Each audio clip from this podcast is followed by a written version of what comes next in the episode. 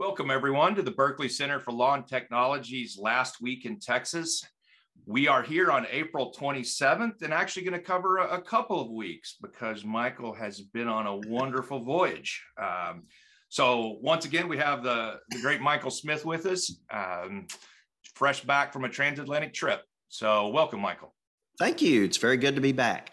Well, well, first of all, the, the, transatlantic trip. With that introduction, you have to tell us where you've been and how you got away from the, the law office.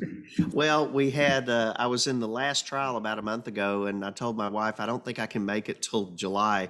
I've had seven trials in federal court in the last year, which is a little heavy. Uh, eh, so we decided to take a uh, transatlantic and just relax for a couple of weeks. So we left out of uh, Fort Lauderdale went uh, six sea days to the Azores and then a couple of ports in France and then ended up in Copenhagen, Denmark and uh, had a very relaxing trip. It's the first trip we've taken like that without the kids in 12 years. So that was very nice.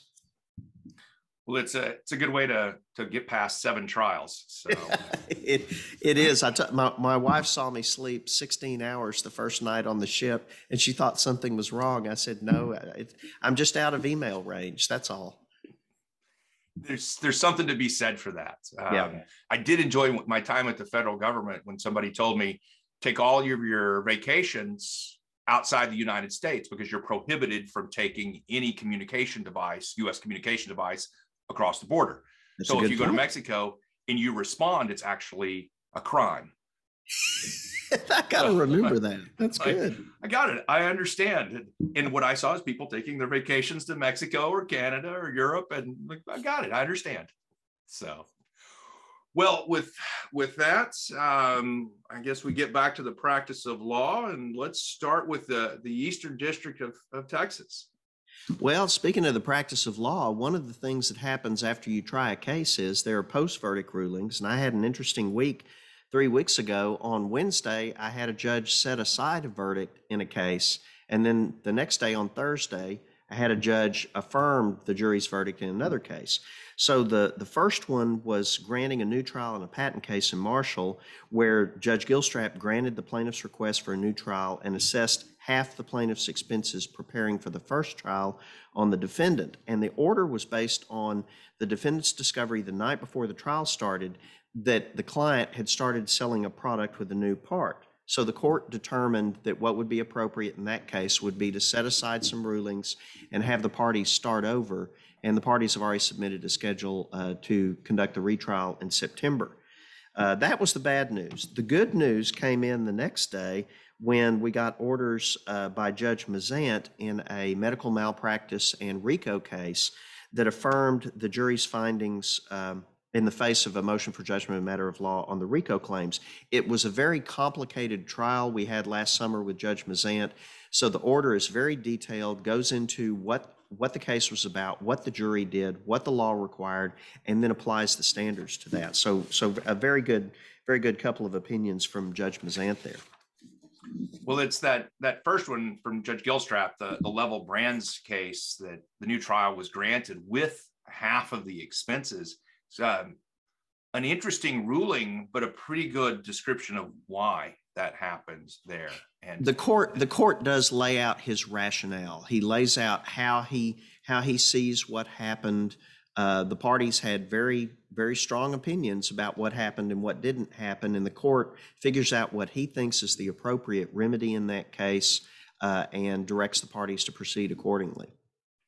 And and I not sure if you can answer this, but it seemed to me the judge came up with what you said, a remedy rather than than necessarily a sanction. He was just trying to to make things right. Oh no, no, that's that that was that was clear. I think from the order, he was trying to figure out what do we do to get back to the point where the case that's in front of the jury can include what what all the parties claim are the necessary facts.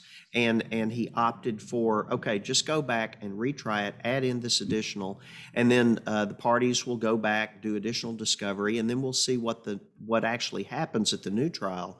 But it, it'll be an interesting case. I was, I was fortunate earlier in my career to, to have uh, essentially three consecutive infringement cases with the same plaintiff against different defendants, but it was the same trial team, it was the same product, it was a supplier. uh, that was defending the cases. So I've been in a situation where we tried the same case back to back over and over and over. So this isn't the first time I've been through this. It it, it will be an interesting experience, but uh, it, it's kind of fun trying the same case again because the things that work the first time may not work the second time, or or vice versa. I mean, you realize after you see your witnesses how they do the first trial, you can make some decisions in the second trial about what you're going to do. But the other nice thing about it is, and as hard fought as these cases are, is that what I've seen is when you try a case against the same lawyers, when you see them again, I mean, you really don't like these people the first time, but by the time you've been through the fire with them, they end up being people that are good friends that you enjoy working with. So I can already tell we're working together better uh, the longer things go on. So that's that's one of the one of the benefits. I'm, I, I may not be happy about having to try a case over, but there there are a few fringe benefits to it.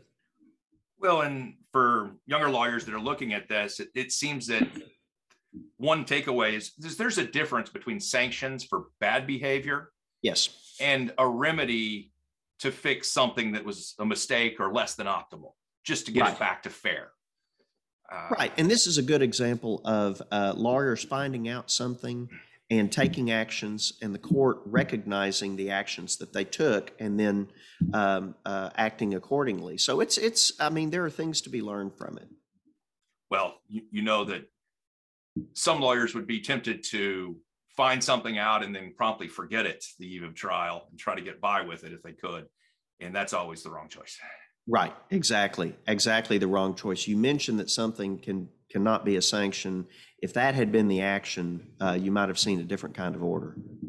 Yes. Um, well, we we get to move on to some more Marshall work. Uh, a couple of verdicts here that uh, are, are pretty interesting. Yeah, we had two, since the last time we spoke, we've had two patent verdicts out of Marshall. In one case, in Judge Gilstrap's court, uh, the jury found that the defendant willfully infringed some patents having to do with the pharmaceutical and awarded 41.8 million. A couple of weeks later, a Marshall jury in Judge Gilstrap's court found that the defendant had not infringed any of the asserted claims, and there weren't any defenses that were submitted. Apparently, there weren't any invalidity claims. It was just infringement. So it, it's kind of what we what we're used to. It's ping pong across the street. Plaintiff will win one, defendant will win one. Plaintiff will win one, defendant will win one. So that's uh, that's kind of what we've seen over the last few weeks. So, Michael, I, I would say that these two cases look different in the way they were set up. You know, the first one had your standard infringement and your willful infringement. So there was a lot of opportunity to, you know, as George Chandler used to say, back the dump truck up. Right. um, you know, to tell a better story. And then the that was the uh, the Sandco case, but this Segan case, uh, that's kind of an odd verdict form where it's all infringement. How did that get there? Well, uh, well, the the that that's Judge Gilstrap's typical verdict form. He submits a "Do you find that any of the claims were infringed?" In most cases, as one question, whether the parties want something different or not. He he he has a philosophy that that's a better way of submitting it. So that was the normal question. What was unusual was that there then wasn't a invalidity question after it, but the defendant simply may have decided that they didn't have any invalidity arguments to make and that the uh, case was much more uh, better suited for infringement. I remember uh, a case in, in trial back in, in uh, Tyler back in 2007 where the local counsel finally convinced the defendant don't contest infringement, just contest invalidity. And that ended up being the key decision that got a defense verdict in, in Judge Davis's court because the defendant wasn't getting whipsawed taking a bad infringement position and having that damage their invalidity position. They may have decided here our invalidity positions are complicated, they're not really great. Why don't we just make this about uh, infringement? So that may have been a deliberate tactical decision to not assert everything that you could assert.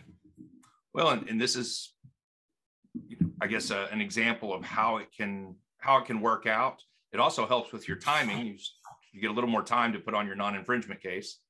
Well, it, it, it does. And my recollection is I was, I, as I said, I was on vacation when that came out, but I think the verdict came out on Thursday. So that was one of those four day patent trials when normally, if it's a full boat, it takes five. Now, the one I had in uh, February was a four day, and that is a little unusual. So, so it did look like it was a simpler case. Uh, it may also have been a case where the plaintiff just simply didn't have a very strong case. The defendant felt like taking it to trial and didn't need that long to dispose of it. So I'm sure there will be 285 motions and, and JMOLs and things like that, and I'll be interested to see what the court has to say about, about the relative merits of the case. That's always interesting. Well, the, the next case that may be my favorite of the last two weeks is the, the Longhorn case. And we all know that there's constant wrangling over non-infringing alternatives and expert opinions. Uh, but I, I love this case. Uh, you read the first half of it as the lawyer that that filed for the motion, you're excited, and then you get to the second half and not so excited. Uh, right, and whipsawed. And again, that's the same case that we've just been talking about the patent verdict. So that might have something to do with what got presented. But yeah, the plaintiff dropped a patent, a product, and the defendant realized, oh, I just got a gift here. This is a non-infringing alternative. And the judge says, okay, that was sufficiently disclosed because of how late it came out but you still have to go through the analysis. You just can't say, oh, the plaintiff was asserting it, now they're not. You have to go through the analysis. So that that is kind of a teaching moment to me that if I get something like that, I need to make sure that my expert still steps through the different requirements in order to express an opinion on it. Right. You, it, it it's such a, a straightforward proposition. You can't rely on non-assertion of infringement as affirmative proof of infringement just right. build out your claim charts. Right, right, right. Exactly. Uh, they they could have done this, uh, but didn't. But again, it worked out okay for their side anyway. Well, it's a it's a really good lesson, and I and I would suspect that the rest of the courts will will follow that if they haven't already. So. Yeah. Well, then we, we move forward to the, the United States Automobile Association case that's got a, a good good selection of pretrial motions to learn from. Oh yeah, it's got a lot of good stuff in here. It's got the the court telling the parties that uh, you don't need rulings on matter of law bars to doctrine of equivalents. You don't need to worry about that at trial because I'm going to take that up after trial. The part that I found interesting was uh, almost every Daubert motion in a patent case, you're arguing that the expert is not following the court's claim construction.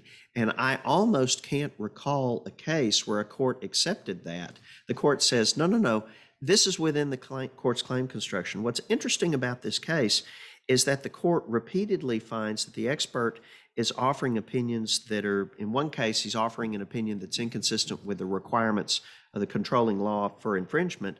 But in numerous uh, examples, he's saying, no, what the expert is saying here is adding a restriction that isn't in the claim construction opinion. So this is one that I would study uh, to give me an idea when I'm looking at whether to challenge an expert's opinions as not complying with the Markman ruling. Uh, here's an example where a court found that an expert did that because that's pretty rare. I was I was scratching my head trying to think when I've actually seen that win. And most yeah. lawyers will file them knowing that it's either preserving or it's a it's a flyer. Well, yeah, and sometimes you might get some useful language from the court. Like, for example, I had a trial, um, I think back in February, where the court didn't find that one side won on the claim construction, but but but in ruling against uh, some motion seeking summary judgment, you could kind of tell where the court was, and that gave you a better idea uh, what the case was going to be about. But yeah, no, I'm with you. I was very surprised to see the court say, yes, this was outside the claim construction. So we have a, a pair of cases uh, from Judge Gilstrap, the uh, Technologies cases. I'm not sure how they want, want their name pronounced there, but this pair of cases together is really, really informative individually, you know, they're kind of run of the mill, but to see them back to back on the same set of facts really does tell us about the standard for amending contentions and what the facts need to look like. Yeah, yeah. It, this is a Rigna's world. We just live in it. Um, they that this is a plaintiff that has cases in Marshall. They have cases in Waco. So we'll be don't be surprised when we start talking about the Western District and we're still talking about the same plaintiff. But no, you're absolutely right. We had two rulings on motions for leave to amend contentions from the same judge in the same case with the same parties. And he granted it in one case, finding that the party had exercised sufficient diligence. He denied it on the other motion, saying you didn't exercise sufficient diligence. Uh, this information was publicly available since 2003. So it, it gives you a chance to see a couple of examples of what's required in terms of diligence, which I think is very important. We even have a third uh, ruling from Judge Gilstrap on contentions in the last three weeks, and that was in the in the right question case where the defendant's arguing that a plaintiff's contentions are insufficient. So again, we have the judge looking at what I think is the key operative documents in a patent case, the plaintiff's infringement contentions and the defendant's invalidity contentions. Well, in in all of these really seem to come down to the facts. You know, it's not necessarily the you know the tiny details in the charts that people want to quarrel about, but like in the first case, it was third party discovery, and we all know how challenging third party discovery can be. Um, right. And, and we're going to be talking about some Judge Albright opinions later, trying to figure out how to phase that in. And this case is dealing with the difficulties when that discovery comes in later in the case. At what point can you still use that to add arguments to your side of the case?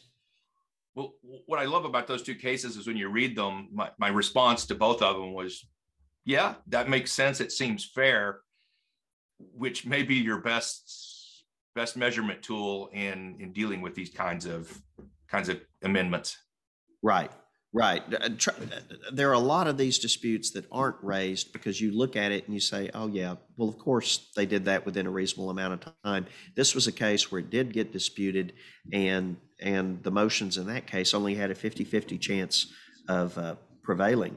The third motion is a little bit different. Well, it's a very different one. It's a motion to strike the plaintiff's contentions complaining that, well, you're saying this product is representative, and we think that's insufficient. And Judge Gilstrap said, no, the plaintiff had identified what they think is representative and why they think it's representative. That puts you on notice here. So that's really as far as you need to do. But he also says one other thing. He says that your the defendant's complaints about the sufficiency of the contentions are essentially non-infringement arguments. Well, that's not the place to raise those. So, I mean, I, I, I really don't think I need to be spending my client's money. If I understand what the claims are, I don't need to be moving to strike contentions because I think they're factually insufficient. Uh, if I need additional detail, there are ways to get that. But the wrong thing to do is to come in and say, well, they're insufficient because clearly they don't infringe. That's that's not the argument to make there. At least in Judge Gilstrap's courts. You know, there right. are other other courts around that are a little bit more interested in almost the idea of summary judgment on these contentions. They'll dig in and say, "Well, that doesn't make sense. That couldn't be." Uh, I understand, That's, but that doesn't seem right. That's a very good point. And I remember early on when we were in the Eastern District, shortly after the district started using the Northern District of California's rules the issue came up of how detailed do your contentions need to be. And you see opinions out of the Northern District of Texas that require a certain level of detail. And then you start seeing opinions from the Eastern District of Texas saying this is really intended more as a discovery aid to identify the claims, identify the arguments, not provide all the detail. So you're absolutely right. You need to know which court you're in and what that judge requires in terms of the details. This is a motion that might well have been granted in a different court that views the contentions as playing a, a different role. Well, and as we move on to, to the 101 decisions in, in Judge Gilstrap's court, we have a, a nice pair of these. And I, if you would have told me there was a 12, 12C motion on a 101 in Judge Gilstrap's court, I would have bet my car that it was denied. Right. Uh, just knee jerk reaction and then this case comes along um, and i would have i would have lost and it's a really it's a decision that looks more like a northern district of california decision. Right. And and and we do see these decisions. They're not common and for reasons that that uh, judge albright uh, employs the vernacular a little bit more explaining why they're not granted early on. But these two opinions kind of show um, as you said, the first one, the Miller Mendel case, that's really kind of show, the exception that shows the rule.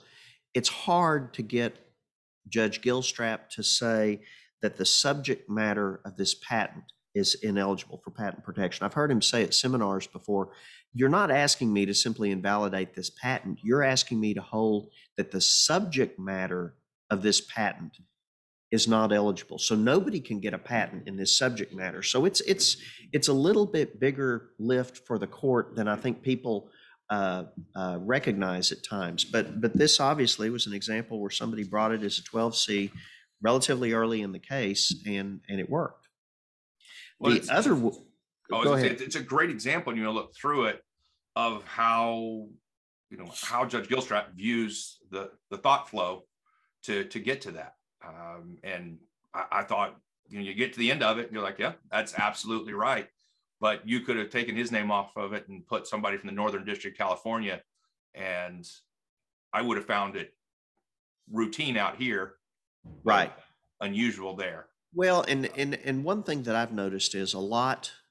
It seems to have a lot to do with how much federal circuit authority there is on the specific subject matter it, early on, Judge Gilstrap would deny a lot of these motions because there wasn't anything indicating that this was abstract. Well, then, as the cases start piling up uh, from Lafayette Square, um, saying this is abstract, this is abstract, this is abstract, they've now got a roadmap. They know where the boundaries are, and this, I my assumption was this was an, a case where a plaintiff has got a patent that's right in the middle of an air of a thicket of federal circuit decisions that say this is not uh, acceptable. So that that I think has a lot to do with it. They didn't have those cases early on; they have it now.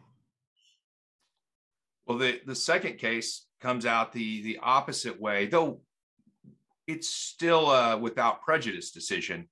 But the the Island intellectual property case, the, the court turned to, to claim construction and said, not yet. Oh, absolutely. These are absolutely without prejudice. Um, uh, but, and in this case, the court could point to specific claim construction disputes that precluded getting to the patentable subject matter issue. And uh, again, the cases we're going to talk about from Judge Albright uh, address this uh, as well. It's just hard to get to that early on if a plaintiff does a good job of identifying uh, claim construction disputes um, that that really prevent the court from getting to the subject. And again, the judge, our judges in the Eastern District, we've had federal circuit judges come down and handle dockets as district judges, and they commonly are telling. I, I recall seeing them say at seminars and at events they were speaking at, wait until you've got a claim construction. Wait until you've got your ducks in a row. Then you can kind of tell where you are on this stuff. So it's not surprise. This is the normal ruling here, and the reason why I think a lot of defendants defer putting the money into these uh, until you're past claim construction. Well, as we we move away from the Eastern District, we, will stop in the Northern District and talk about the Zilker Technologies case. Um, you know, we we talk so much about discretionary transfer. Sometimes we forget about just straight up improper venue. Exactly. And and Zilker was a case where the plaintiff was making the argument we've seen a number of times in the Western District recently. Well, with the defendant's got a lot of employees in the district that work from home. Uh, they've got assets. Uh, they've got all this activity in the district. And Judge Scholer said, no, that's not enough for a regular and established place of business. It, it, it's not a difficult finding. It's the sort of thing that Judge Albright has routinely rejected in similar fact situations in the last year or two. Ever since we got In re Cray in 2017, we've had a pretty good idea that there's a pretty high threshold to predicate your regular and established place of business on people working from home. And here, these were just generic people work from their computers at home, and that's not enough. Yeah, it's a it seems to be a common theme popping up. Uh, venue is not going to be expanded just because maybe the world has changed a little bit to that, allow remote work. That's that's that's very much the case. Well, then we have. Uh, I, I, like the way you, you you labeled this. It's a sanction for failure to proofread. Um, that's terrifying to most lawyers. But uh, the Magna Cross case gives a gives a wonderful example of, of Judge Lynn kind of maybe slapping somebody's hand uh, and, and warning others. And you know, to, Judge Lynn's really not known for for that, so this must have really irritated her. We must be talking about a different Judge Lynn. no, I thought this was. I, I, thought the same thing. I knew the law. I know the lawyer. I've had cases against lawyer that was called out here, and it was a brutal set of facts. They had filed a document that was copied and pasted from a prior case that involved the same patent, but different claims and different arguments. So it was just a horrible, horrible example of a lawyer at the hearing getting confronted with that what they had filed was not in the right in the right case. So it was pretty bad. It was interesting that Judge Lynn, uh, even though there hadn't been a separate motion under Rule 11, uh, the court said, I've given you sufficient cause and sanctioned plaintiff uh, and the counsel there. The other interesting thing about this is we just got through talking about how, as a plaintiff, you defend against an early 101 motion by saying, look, we've got claim construction disputes, Judge. We've got these three terms that we need to know what they say in order to know if this is patentable subject matter. Well, here the plaintiff doesn't quite get that far. Judge Lynn granted summary judgment on patent eligible subject matter, and when the plaintiff was saying, oh, wait, we need claim construction on this, Judge, uh, Judge Lynn points out, well, at the hearing, you only identified one term as requiring construction, and it's not a term in the asserted claim. Well, I mean, I mean, you got to do a better job than that if you're going to try to play rope a dope on a 101 issue. So, uh, but it was it was a there, but for the grace of God, go I. I mean, that re- reiterated what we all need to be aware of as far as our obligation to know what's in our pleadings and not rely too much on the cut and paste toolbar. Well, if you just close your eyes for a minute, you can feel the the bottom drop out of your stomach when when Judge Lynn raised raised that from the bench, saying, "Hey, that term's not in any of your asserted claims." Absolutely, it's, it's not a good feeling as a lawyer. Absolutely, I was reading a draft uh, filing a few days after that uh, closely, and I saw something that would have been a similar situation where someone was was making an assertion that was factually just I mean it was a mistake. It it was the same thing. It had come from a different pleading and nobody had checked it. And fortunately, I checked it and was like, wait a minute, wait a minute, wait a minute, wait a minute. Is this correct? Oh no, that was from another case. All right, well I'm, I'm very happy I checked on that. But that's that's just a lesson to all of us check everything uh, because there may be a good reason why something was in an early draft of a document. But before you put your name on it and file it and stand up at a hearing on it, you got to make sure. It's like we talked about the other day. Thro- don't throw your co-counsel under the bus. Uh, make sure it's right in the first place. Well, I remember one of my first mentors told me pretty pretty sound advice. You sign it, you own it. Yeah. So yeah. Um, and he would not sign documents alone. Um, interesting practice. He'd sign them with you, but if it was yours, they both both names went there. And I, as a very junior lawyer, that's that act of signing was nerve wracking, and it should have been. And that was the teaching lesson. Well, and that was something we saw uh, several months ago. Judge Albright sanctioned all the lawyers that signed that were on a document, all of them because of a representation in the document. So if your name was on the signature block, that you you were sanctioned and you had to do the the training and the whatever, uh, because he he took that very seriously and essentially reiterated the obligation you put when your name's on the pleading. And I took that to heart. A, a month or so after that, I had a situation where a client was about to file something, and I I had I had to talk them out of some specific language I never got to the point where I said, if you put that in there, my name isn't going to be on the pleadings.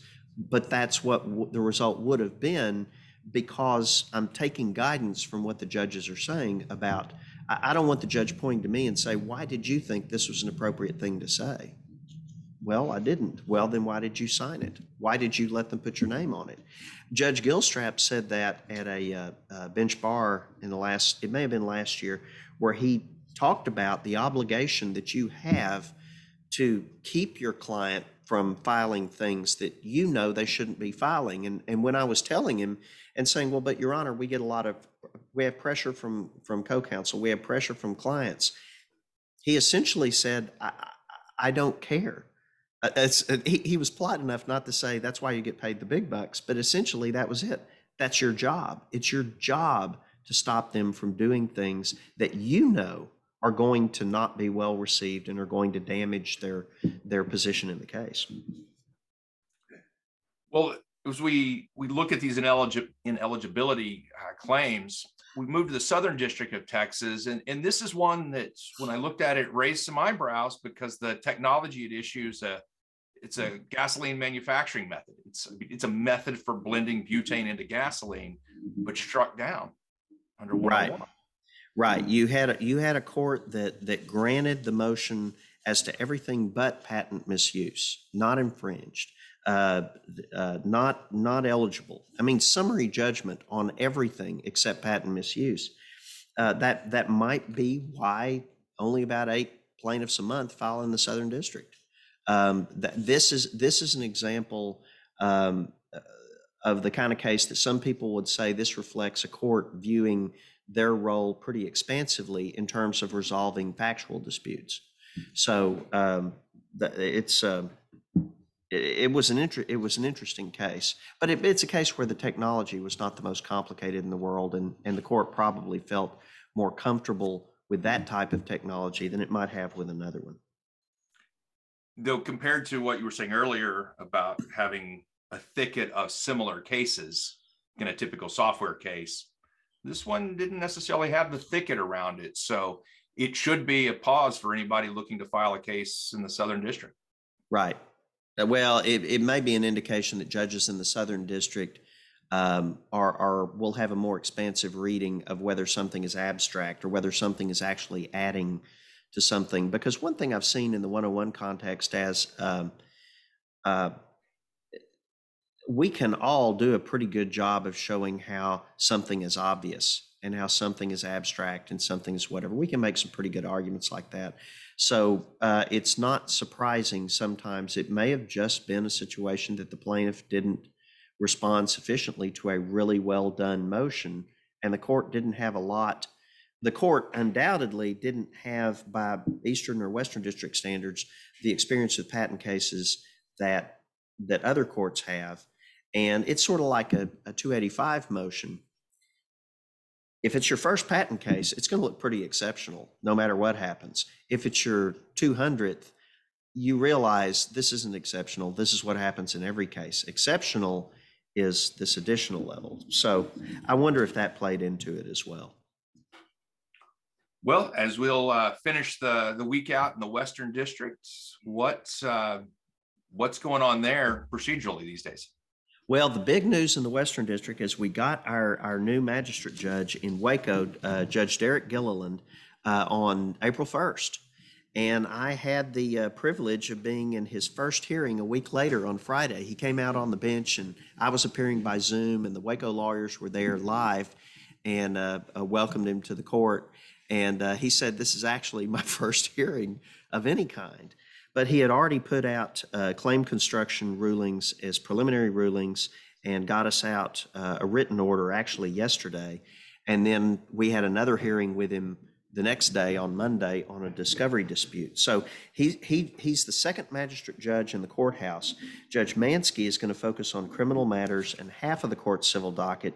Judge Gilliland will help on patent cases and the other half uh, of the uh, civil docket, but I think I've talked about him before. We know him well. He's a he's an East Texas uh, lawyer from Longview, but has a background in Waco, and uh, it's it's going to be really nice having having him. The court is already sending him motions uh, uh, to deal with constantly, but it it, uh, it was a, a pleasure being before him in that first hearing, um, and he's going to be a real asset to the court there. I think what you're going to see is more detailed, uh, more substantive opinions on issues.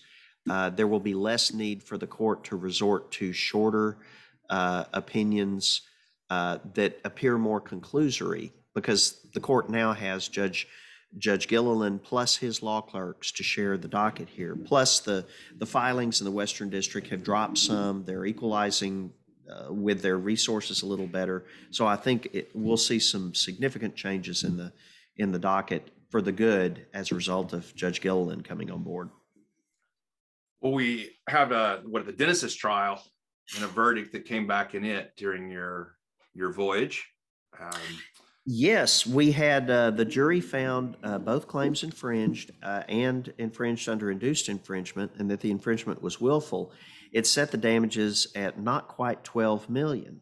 And I asked, well, what did the plaintiff ask for? What did the defendant say? And the plaintiff had asked for 22 million, and the defendant was had a range that centered on 1 million. So it's closer to the plaintiff than the defendant, but it's still not everything they were asking for. But and that's the those are- only completed patent trial out of the Western District in the last few weeks. Well, and I, and I like those numbers. They, they both seem, seem reasonable. I'm always skeptical when a defendant comes in and, you know, one side's asking for 50 million and they say, well, the right number is 12,000. Right, right. That's a good way to make all your experts hated.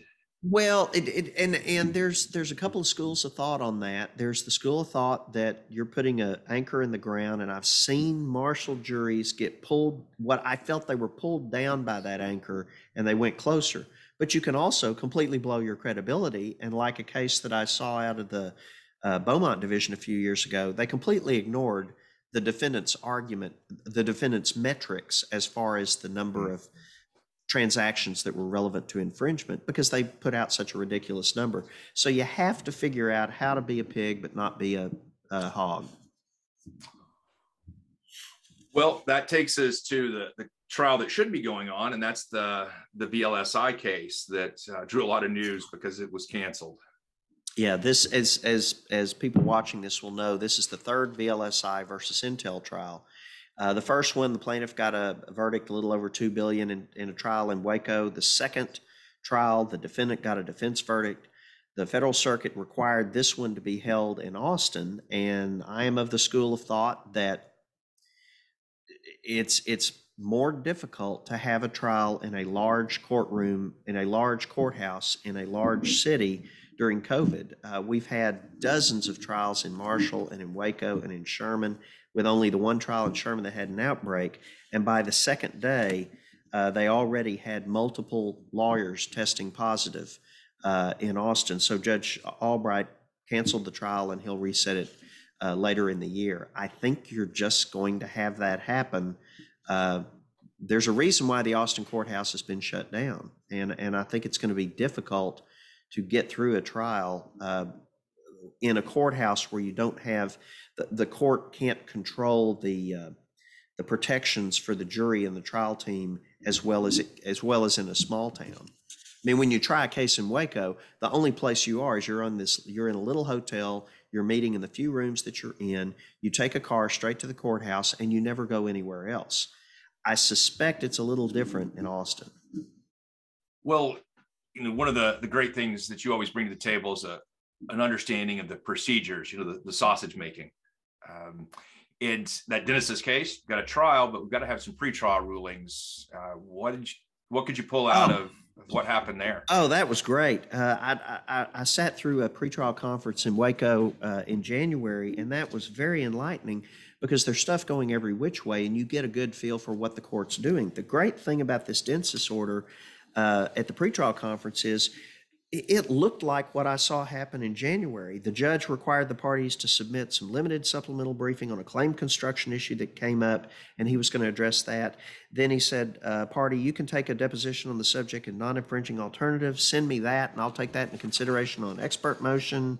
Uh, we've still got disputes on what's in the court's preliminary construction. Send me stuff on that. So that order is a good example, as you said, of the sausage making that happens at a pretrial in Judge Albright's court. There are a lot of moving parts. Things are not quite as buttoned down as uh, practitioners in the Eastern District might be used to. So this is a good order to let you know these are all things that you may have to do. If I've got a trial in front of Judge Albright, I already know I'm going to have uh, submissions that are due between the pretrial conference and trial. I'm probably going to have depositions that have to be taken. So I know to have the trial team ready to go handle that and do it, and to be prepared at the pretrial conference. So when the judge does that, I know, yeah, we can do that. So and so can handle a deposition either live or, or whatever. Because some courts that doesn't happen, some courts it does. This is a good warning that in this court it does. Well, again, I think you you said it. This is a, uh, an order to take a look at because it it is different than the Eastern District and and shows, I think, two things, like you said, Michael. One, what's happening, in two, the types of things you better be raising or you may be waiving. Right. Well, for example, a, a lot of a number of the issues here had to do with, I, I mentioned the parties were directed to submit limited supplemental briefing on claim construction issues. Judge Albright has indicated a, more of a willingness to look at claim construction issues on the eve of trial. I don't think he likes it any better than any other judge does, but he's more willing to look at that. And I've had a number of cases where that's happened. So I know that that's an, something to take advantage of to raise those issues. I know it's something that I may have to defend against at trial, but just be aware that arrow is in the quiver in a way that it usually isn't in an Eastern District trial. It's it's much more rare to have a party raising claim construction issues uh, during trial or, or on the eve of trial in the Eastern District.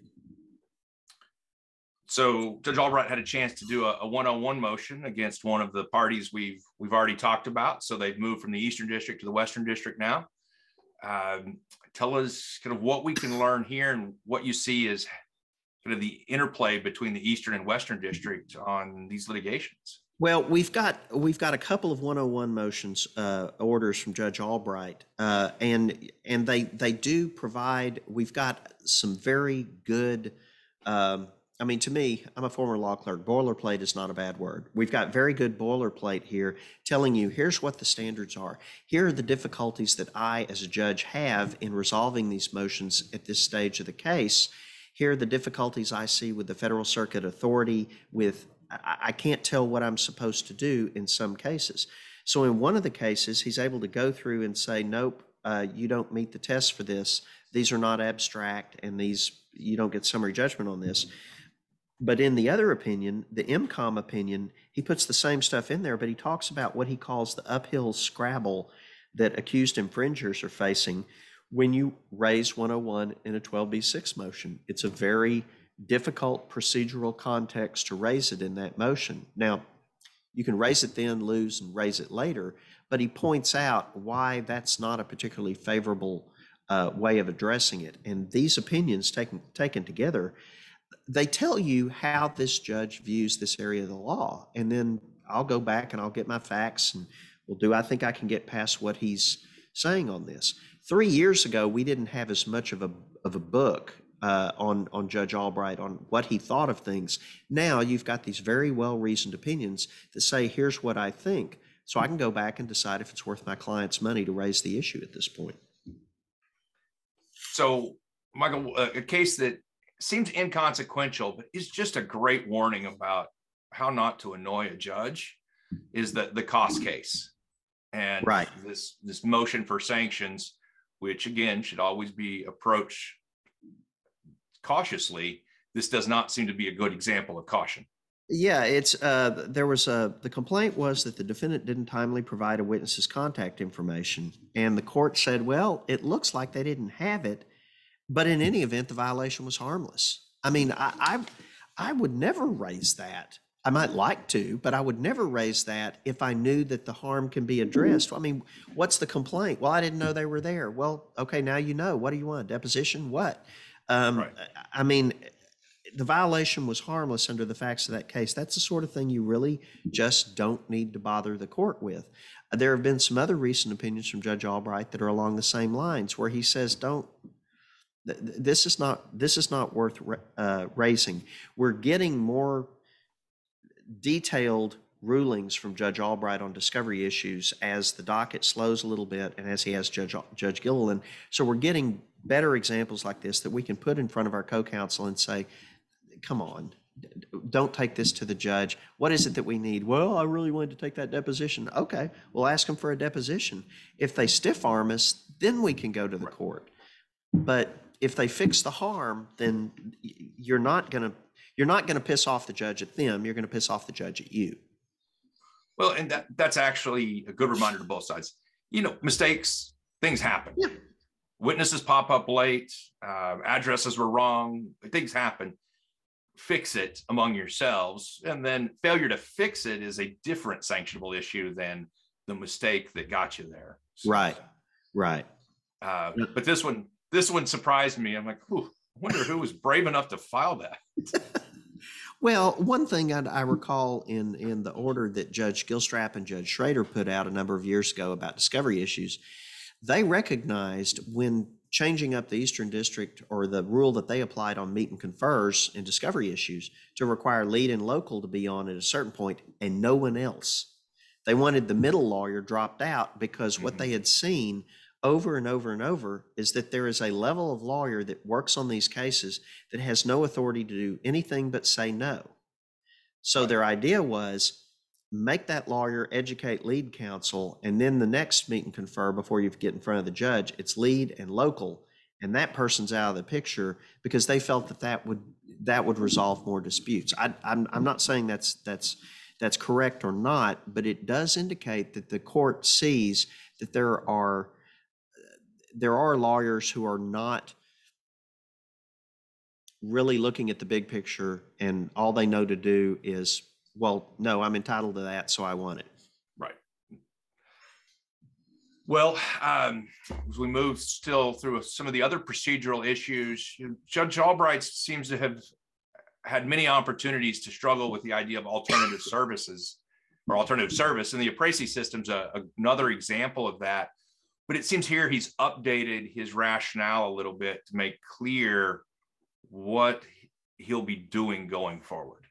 Yeah, a- absolutely. Um, he's saying, never mind everything that I did before, because we've got a new case from the federal circuit that we have to comply with.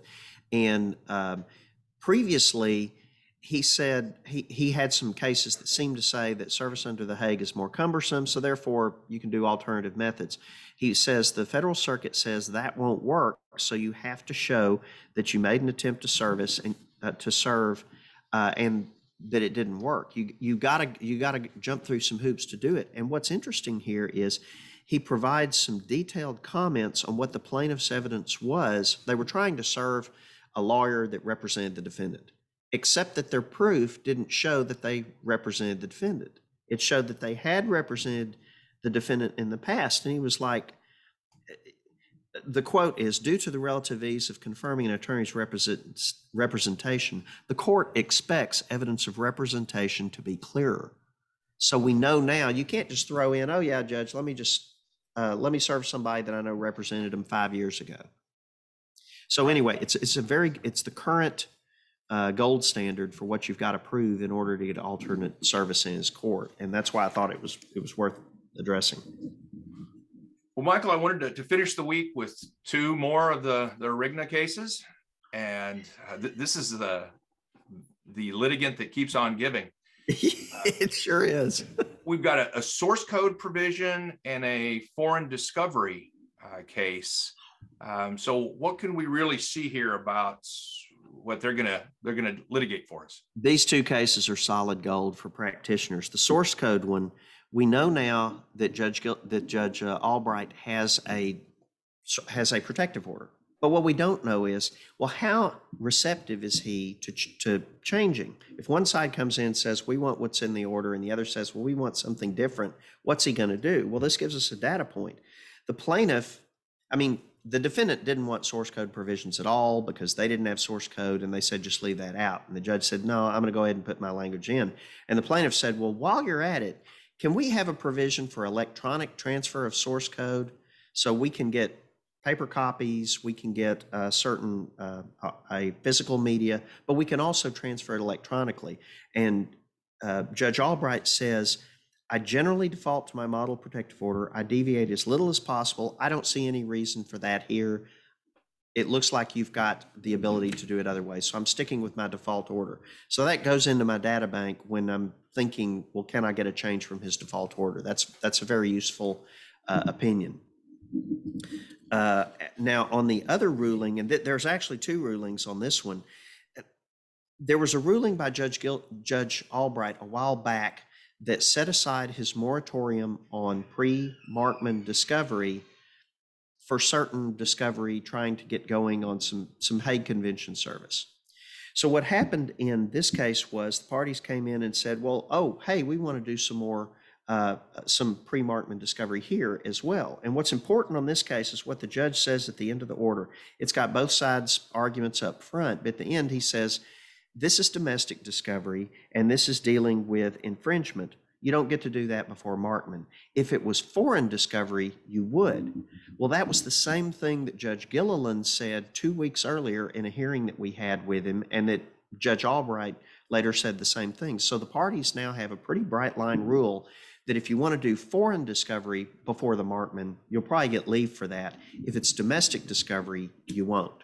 So that's that's a very useful thing to know when we're fighting with the other side about, well, can we get this discovery before Markman? Can we start the clock early or not? Well, wonderful. Uh, those are the kinds of things that should prevent lawyers from having to file motions and help clients save some some money on attorney's fees. So, Absolutely. well, Michael, once again, uh, thank you for for joining us and and welcome back. It's good to be back. Take care. All right, you too. See you next week.